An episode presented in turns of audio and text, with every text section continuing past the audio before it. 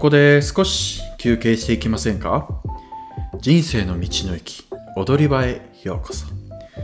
こちらはパクニキと暮らすアラサーのお持ちがリスナーさんとテーマを語りながら人生の階段を上り続けて少し休憩したい方に落ち着いて小休憩できるようなそんな番組プログラムとなっておりますので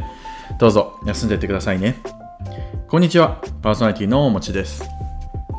いや最近ですねお食事中の方ちょっとここからピーちょっと話しにくいなんかあまりよろしくない話が出てきますがもしお食事中の方はお食事を済ませてから聞くかここら辺はすっ飛ばしてください。ということで、えー、まあ最近ですねお腹がちょっとゆるゆるという感じでイニシャルうーんその病名というかイニシャルで表すと、まあ、ちょっと下の方が G になってしまいましてアルファベットの G ですね。決してあの名前は言ってないですよ。G です。アルファベットの G です。でなんか多分そう G ですごく痛かったんですよ。でもまあ座薬をつけて座薬？なんつうの？あの入れてこうクリームみたいなのを出してだったら1週間ぐらいで治ったんですけどその G の痛みは。でも多分イボの G なのか綺麗な G なのかわかんないですけど多分綺麗イボの G からの綺麗の G なのかであのまあ大きい方をするとこうちょっとね血が出てしまう。で結構それが量多めというかで毎日毎回出てたからちょっと怖いなと思ってなかなか治んないなと思ってそんな痛みはないんですよ。その自分が肺大きい方をしてる時は。だけど一応治らないから近くの病院行ってみようと思って行ったんですね。でももう大体まあもう俺結構もうね多分初めての G の経験はもう中2かな。中2だったんですよね。多分その G のちょうどバスケのなんか選抜のセレクションみたいな時に一番重要な時に多分ね G にイボの G になってしまって痛い痛いってしながら全然集中できなかったっていう思い出がすごくあるんですけどなんかそのやっぱり自分は昔からこう大食いというかやっぱすごい食べるんですよ。だからやっぱりこう大きい方をするのも回数もやっぱ多くてやっぱそうするとやっぱ人より回数が多いからやっぱまあお尻に負担がかかってしまう。からその G になりやすいってまあその時言われてまあさらになんだろう あのソフトクリームみたいにあのソフトクリーム機みたいにゆっくりニューンニューンって出してればまだいいんですけど俺結構こうなんかショットガンみたいなダンダン感じで出しちゃう。なんか一気に力み強くて一気に出しちゃうタイプで、まあ、だからそれもやっぱ負担がかかっちゃうらしくて、まあ、それが原因で多分なってんだろうなってもう昔からの癖で。やっぱお腹痛い時ってやっぱすぐ踏ん張っちゃうじゃないですか。なんか自分だからそれでうってなっちゃうんですけど、まあ、本当はゆっくりゆっくり出した方がいいらしいんですけどまあ多分それが原因だろう。まあでも一応、まあ、いつもよりもなんかそのわ今日も血出ちゃったみたいななんかそういうのが多かったから一応病院行ってみて。まあ病院の先生もまあ多分綺麗の G ですよっていうことでだったんでまあでも、まあ、一応30代アラサーなのであのもしかしたらねがんがあるかもしれないからっていうことでまあその何大腸内視鏡検査っていうのをしましょうみたいな。うわーと思って。まあ実まあ予約取ってまあ前日からかなんか消化のいいもの食べて。でなんか当日その検査前多分2時間3時間逆算してこうなんかこうバリウムじゃないけどなんかこう要は台をしたくなるような液を飲まなきゃいけないわけですよ。しかも2リットル。2リットルですよ。やばくないですか？1日水2リットル飲みましょうみたいに言うのにその瞬間だけで2リットル飲むかいと思ってただでさえ水でもきついのに。でしかも説明受けた時はなんか薄いポカリみたいな味ですよみたいに言われてあじゃあ飲めんじゃんと思って。でもでいざ当日でちょうど検査が9時半からなんですよ。9時半しか予約取れなくて朝の。ってことは逆算して移動も含め逆算すると、まあ、5時半から6時に起きて飲み始めなきゃいけなくて。それってでもまあまあきついじゃないですか。寝起きいきなりそのの2リットル飲んでで台を催して、まあ、要は何回も出してもう腸をきれいにするもう液状にするって感じの薬だった。でまあでもきついなと思いながら眠く眠いけど頑張って飲んでたんですよ。でその2リットルがまあ薄いポカリっていうちょっと俺はもうポジティブに捉えすぎてて飲んだらまあなんつうんだろう。けなんあれ何？何？経口補水液？なんかあの日中症にならないなちょっとあのとろみがついたぽくで全然ポカリじゃないんですよね。今も思い出すとなんかうえってなりそうなんですけど。で全然正直飲めなかったですよ。どう頑張っても。でなんかやっぱり飲むとすぐにこう大きい方したくなっちゃうからなんていうの？うーん10分間隔え10分間隔で 200cc 飲んでください。だからってことはまあ大体2時間ぐらいこまめにこまめに飲んでまあ2時間弱で飲み切ってまあその都度ずっと出してて綺麗になってから来てくださいねみたいな感じだったんですけどまず 200cc なんて一瞬だと思ったんですけど10分で。もう 200cc10 分で飲むのがまずきついんですよ。そのもう。おお。みたいになっちゃって。もうまずいし口飲み込むの一口でこうごくごくができないんですよ。ごくブーってなっちゃうからもうごくってした後にはああ飲まなきゃいけないのか、はあ、行くぞ飲むぞ。ごく。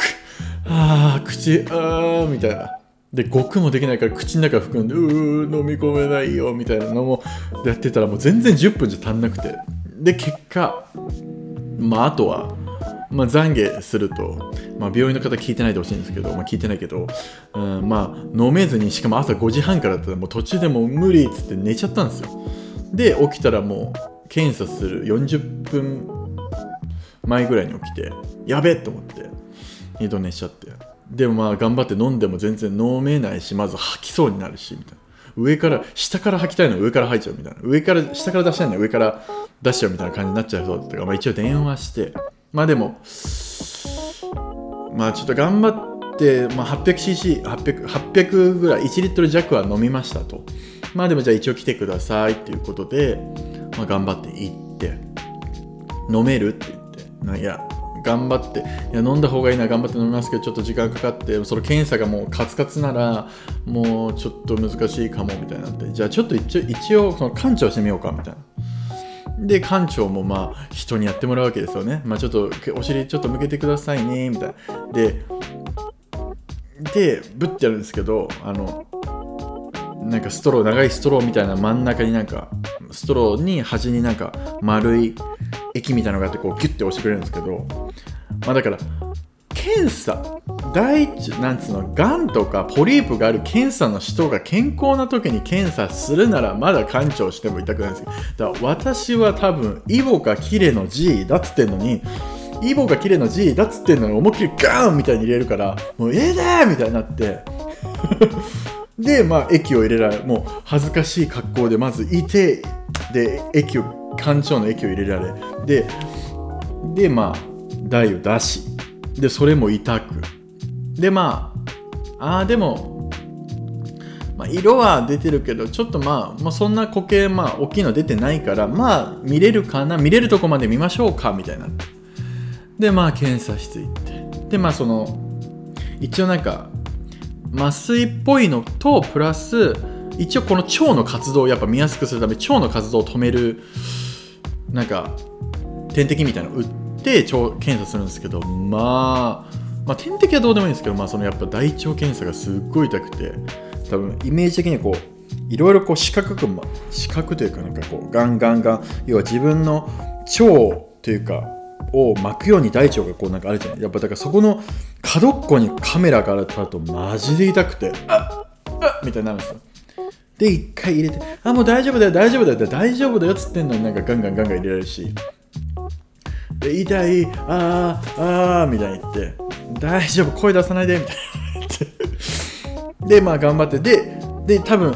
スタート一番奥まで行ってからゆっくり引きながらこれ映像を写真撮りながら動画を撮りながらこう行くんですけど。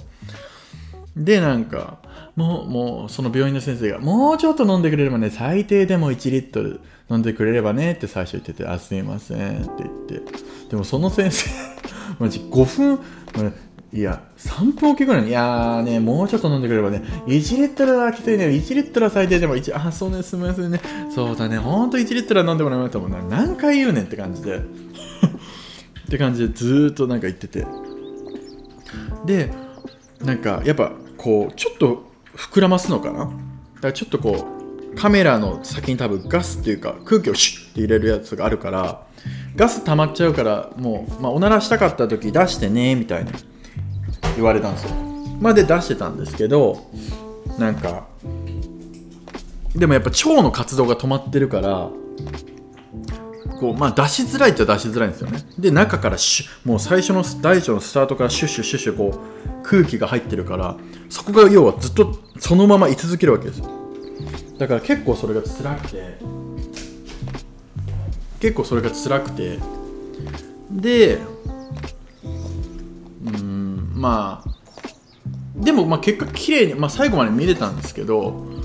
もうでなんかちょっとその麻酔っぽいのがあるからフラフラしちゃいますよみたいな。でちょっと辛いかもみたいな言われてそんなのは全然辛くなくまあもうまあね体に異物が入ってる時はすごい嫌でしたけどまあもうその検査が終わったらまあ余裕かなって思ったんですけどその後何がきついってそのガスガスがパンパンにお腹入っても超膨れちゃってもう動かないというか動けなくなっちゃってもうなんつうんだろう腹痛もうお腹脇腹痛いみたいな感じがずっと続いてでまあ家から近かったんで俺チャリで行っちゃったんですけどもチャリこぐのも辛いうーみたいな。あと23時間したらその腸が動くようになるんでそしたら多分ガスも出しやすくなっていいですよみたいになってたんですけどもうお会計もできないぐらいも痛くてうー。で途中であガス出るかもってトイレ行ったら出なくてで逆に気持ち悪くなってもう上から出しちゃって吐いちゃってみたいなとかあって。なんやもううわもう辛いってなって。で頑張って帰ってみたいな。で結局何もなくて、まあ、ただの G でしたっていう感じなんですけどもう分かってるけ分かってるけどまあね。30代だからねいろんながんになるかもしれない腫瘍があるかもしれないから検査してね、まあ、保険適用だったから、まあ、5 6千円まあ5 6千円プラス、まあ、写真代で、まあ、なんだかんだ1万円ぐらい取られたんですけど、まあ、1万円で済むならええかと思いながらまあでもねもう絶対やりたくないなって思いましたね。まあなんで皆さんゆっくりあの代をするときはソフトクリームのようにイメージをしながら、えー、代をすることをお勧めするします。ましてあのね私のようになんかショットガンのようにねなんかああの勢いでっていう勢いでね力まないようにお願いしますっていうどんなアドバイスどんな注意注意やねんって感じですけど。ということで最初の私の最近の出来事でございました。で今回何の何を話そうかなと思った時にまあ自分が、まあ、30代、まあ、前半になってまあ例えば職場でも20代の子とかが多い後半の子とかがまあやっぱちらほらいるますよね、まあ、30代になれば、まあ、20代の子も多くなってくるし、まあ、そういう子たちになんか30代になる前に身につけておくといいことなんかないかなって自分の中で。まあ、でそういうなんか意識高い系なんかキャリアをあ10年後もあ見据えて逆算しながらいきましょうみたいな感じのそういうなんか意識高い系とかなんか運動ジムを、えー取り入れましょう。運動することでなんかなんとかです。なんか朝5時に起きてなんか朝活をしましょう。みたいな感じでそういうのはどうでもいいんでそういうなんか意識高い系は意識高い系の人が書いてる本を読んでもらってなんかそういうことではなくなんかこう生きてく上でなんか30代までになんかこのスキルがあれば生きやすくなるんじゃないかなっていうなんか自分がこう客観的に見て思うことをちょっと4個ぐらいまとめてみたんでちょっとそれを皆さんにシェアできたらなと思います。もちろんねいやそんなのいらねえよっていう人もいるかもしれないんですけど、まあ、自分がねこれまあなんかいろんな人を客観的に見てああなんかこの価値観考え方とかスキルって大切だなって思いながら、えー、感じたことをちょっと今日シェアしていこうかなと思います。なので皆様ねなんかそれに意見があったらなんかどんどん、反応が欲しいのでぜひね意見をください。ということでまあ、30代になる前に身につけておくといいこと。4選ということで、まあ、まず一つがうん失敗を出来事で終わらせずに経験値に変えることです。はい。なんだろう。失敗ってやっぱりこう恥ずかしかったりまあなんかあまりね人にこう武勇伝武勇伝なんつうの失敗ってあんまり人の前で話したくないじゃないですか、まあ、だけどやっぱ仕事面だったり人生にもそう、まあ、生き方もそうですけど失敗をその出来事ああこういうことあったなで終わらせてどっかにしまうんではなくてなんか恥ずかしいこと失敗は恥ずかしいことだけどまあそんな恥ずかしい言えないぐらい恥ずかしいことだってまあそうそうないんでなんかアウトプットまあ意識高い系で言い方するとアウトプットしてなんかこうそれをやっぱ人に伝えるってことはやっぱそそれでやっとなんか身になるからやっぱその失敗を失敗で終わらせないでやっぱその失敗を経験談として人に話すことでやっぱ経験値にもなるしやっぱ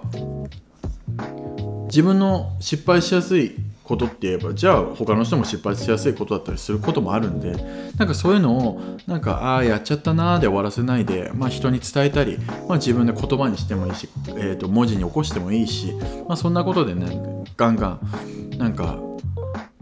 そう失敗をどんどんしてほしいしそれでも出来事じゃなくて経験に変えてなんかどんどん失敗をしてほしいなって自分は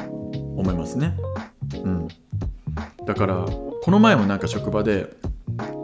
まあなんかちょっとミスをしてしまった人がいてあこれはこうでこうですよね。なんかってことはこれとこのだなんか確認ができてなかったっていうことになっちゃうのでまあもしね何々さんその〇〇失敗した〇〇さんがまあもし年部下とかに教える場合、え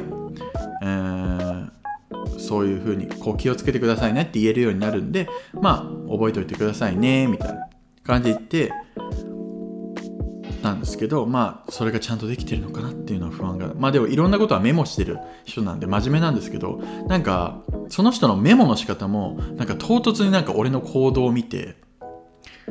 えそれは何でそうやってるんですか？みたいな。あこれはこうだからです。って言ってメモするんですけど。なんかそのメモもなんかそれってこう毎日やるルーティンで必要な作業工程なのかそれともたまにやる工程なのかっていうのもなんか聞かずに多分メモしてて、まあ、これをどうあのあの人は処理するんだろうっていうのは俺は要観察って感じなんですけどなんかそういうのも聞けるといいですよね。なんで例えば前も話したかもしれないけど何かの出来事に対して、えー、すぐソーリーソーリーとか言っちゃった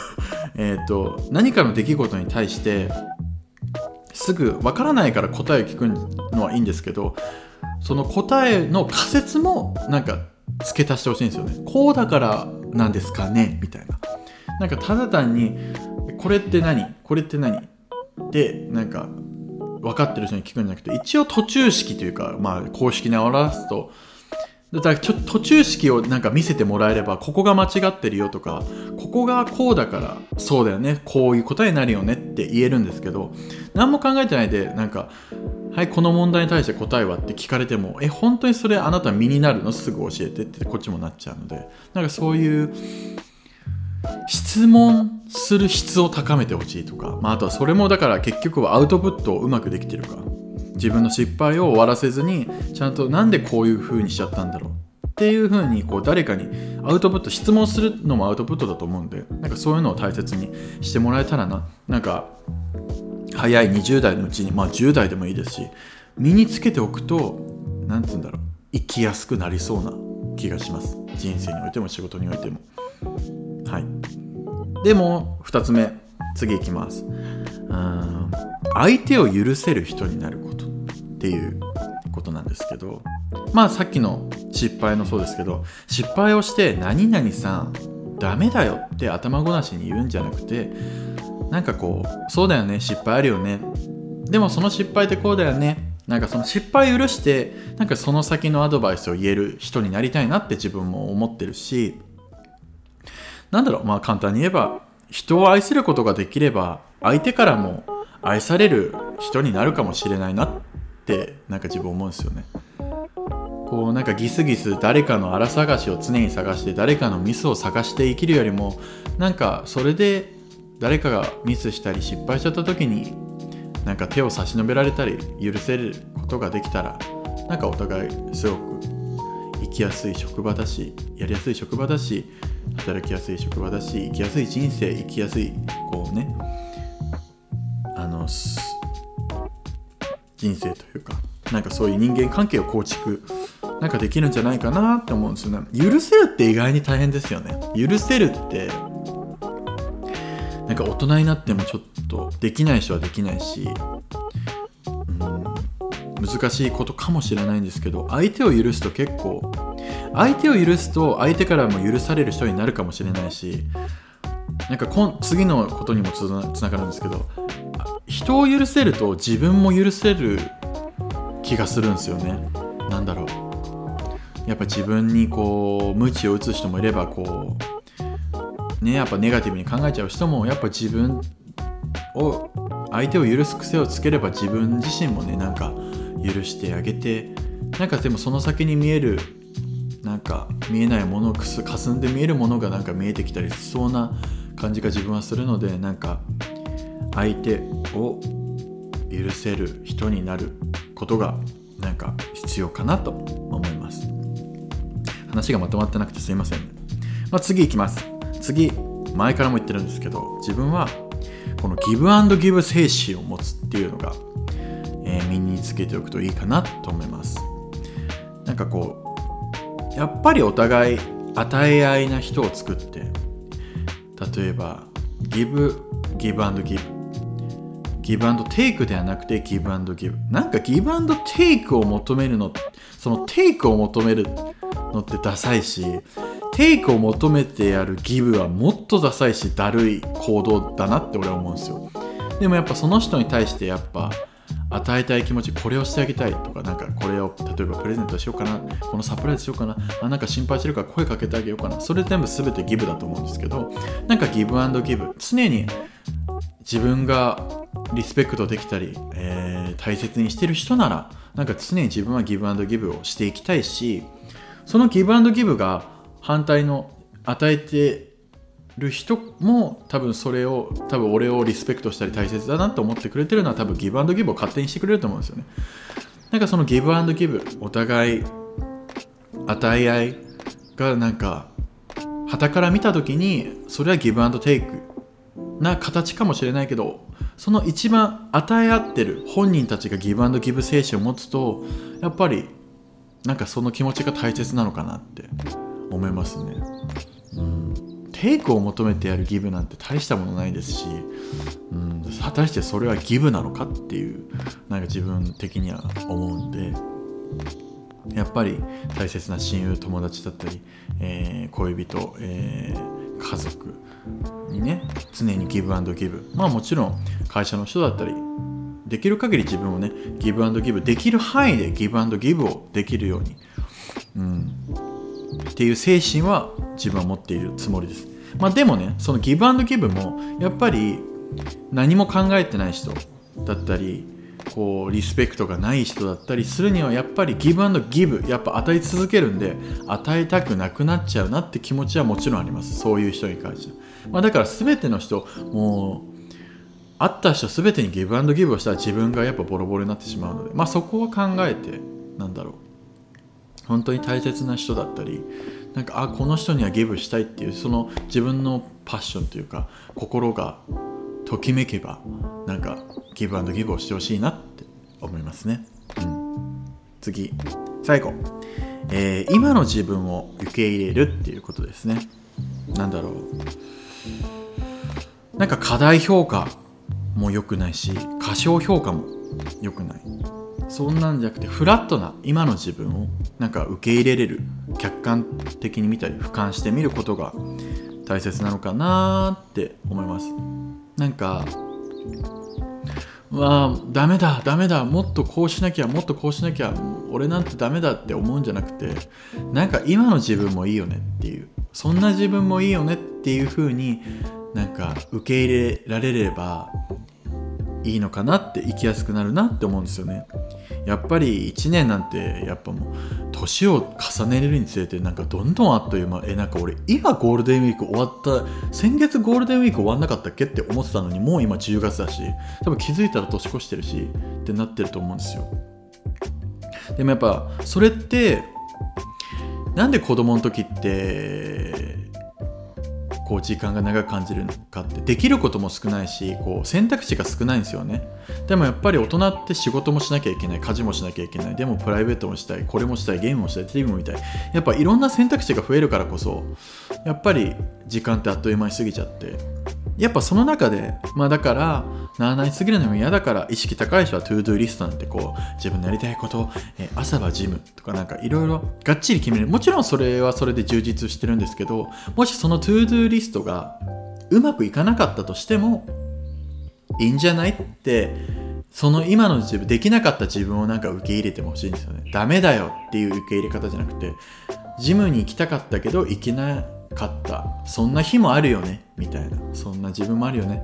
まあダイエットしてたけどまあたまもう友達が美味しいデザートを買ってきてくれたから食べちゃった。でもそんな日もあるよね。やっぱその日その日目の前目の前の瞬間をなんか大切にするのもなんか俺はいいのかなって思うんですよね。やっぱり先の先を見据えて動くのもいいんですけどじゃあその先行ったところで多分その何て言うんだろうな。じゃあ5年後を見据えて何か行動してたとしてじゃあその5年後到達した時にゴールかって言ったら多分また新たな目標ができてるから結局なんかなんだろう永遠に追い越せないと思うんですよね。その気持ちというか満たされる。その何々年後のために頑張るって多分何も満たされないからまあその到達なんかその達成したら満たされるんでしょうけどまた新たなやっぱ目標が出るわけじゃないですか、まあ、それを頑張るのもいいんです。それも頑張るのも一つ一つとして。それを前それだけのマインドで頑張るんじゃなくてその何かを目標にして頑張るっていうのも自分の人生の一部だけどなんか目の前その日その日その瞬間その瞬間の幸せもなんか受け入れてほしいな。なんか感じてほしいなって。なんかでもそれって今の自分を客観的に見ることがやっぱその瞬間を楽しむ秘訣なのかなって思うんですよね。だってそのジムに行きたくないとか例えばするじゃないですか。じゃあその時に何したかって例えばゲームをしたゲームをできたりまあ見たかった、えー、ドラマが見れたりとか。なんかのんびりねワンちゃんと過ごしたりとか。でもそれってえーと、不幸せなことではなくて幸せなことだし自分のやりたいことができたしぼーっと体を休めることもねあ体がね疲れてたんだなって思えばそれは重要なあの充実した時間だと自分は思うんですよね。でそこでやっぱり自分も to-do list を作りがちであこれできなかったダメだダメ人間だって思いがちだったんですけどなんかそうすると今起こってる幸せが幸せじゃなくなっちゃってなんか当たり前っていう風になっちゃってそうするとなんか心がどんどん小さくなっていく気がしたんですよね。だからなんか、うん、今のダメな自分を受け入れてほしいしダメダメな自分はダメじゃないっていうか、まあ、そもそも生きてるだけで立派やんっていう。なんかそういう感じで俺は生きるとすごい毎日がすごい楽しいですね。もううわ毎回うわご飯うめえってなるしうわテレビ面白いってなるしジム行ったらおお頑張ったぜってなるし行かなくてもなんか出かけたからいいや楽しいやって思うし、うん、なんかその瞬間その瞬間を楽しめる人はなんか心も広そう。なんか広、うん、なんか魅力的に見えるなって心も広そうだしなんか顔もね多分顔つきも変わってくるんだろうし、うん、なんかその瞬間を大切にしてる人だからこそその瞬間に会う人たちも大切にできるのかなって思う感じなのでなんか是非ねその今の自分をなんか受け入れてください。なんか受け入れることは受け入れるというか、まあ、客観的に見たり俯瞰してみたりしてでダメだよっていうジャッジいいよってジャッジはせずに今のそのフラットな自分ってどんなのかなっていうのをなんか、えー、見れる人になるとなんか生きやすいのかな。かすごい自分はそれを、まあ、20代後半ら辺で気づけたからすごいなんか30代になってまあ生きやすいすごい毎日が楽しいですね。なんかまあ一応ストレスいやストレスはありますよ。仕事のストレスもあるけどなんかそこもなんかその瞬間で終わったりやっぱりそうやって俯瞰して見れるからなんか引きずらなくなりましたね。その時はその時だよねって。とかまあ楽しいことをして忘れようっていうふうに思えるようになりましたしだからそういうなんかもしね悩んでる人がいれば、まあ、どんな年代でも、まあ、40代50代でもねそれでもし自分を鼓舞して頑張っていく。やっぱそれは性格だと思うんでそういう人がいればねもうちょっとね自分に甘えさ甘えをね出してもいいんだよっていう風に考えてくれればなんかもっと楽しいよってまあ自分がね人様に教えることではないかもしれないんですけどなんかもし悩んでる人がいればねそういうマインドになってくれればいいなと思ったことを今回ちょっと言ってみました。なのでもしね何か意見があればご感想をお待ちしております。はい。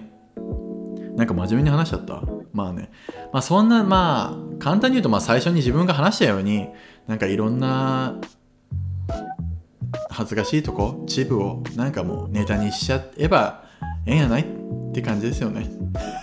なんだよこの関西弁なんだって話ですけど。なんかなんかそうですね。やっぱり20代とかってかっこよくない自分はあんま人に言いたくないけどやっぱなんかそれをネタにできる人ってなんかこう器が大きいのか知らんけど。なんかあこの人人生楽しんでるなって俺は個人的に思うんで。まあいいや。さあ今回はここまでにしておきましょうか。最後まで聞いてくださりありがとうございます。踊り場では皆様のメッセージをお待ちしております。お送り先は番組説明欄に URL がございますので、えー、そちらからどしどし送って、えー、どしどし送ってください。そしてフォローもぜひお願いします。それではまた次回のエピソードでお会いしましょう。ここまでのお相手はおもちでした。皆さん、いってらっしゃい。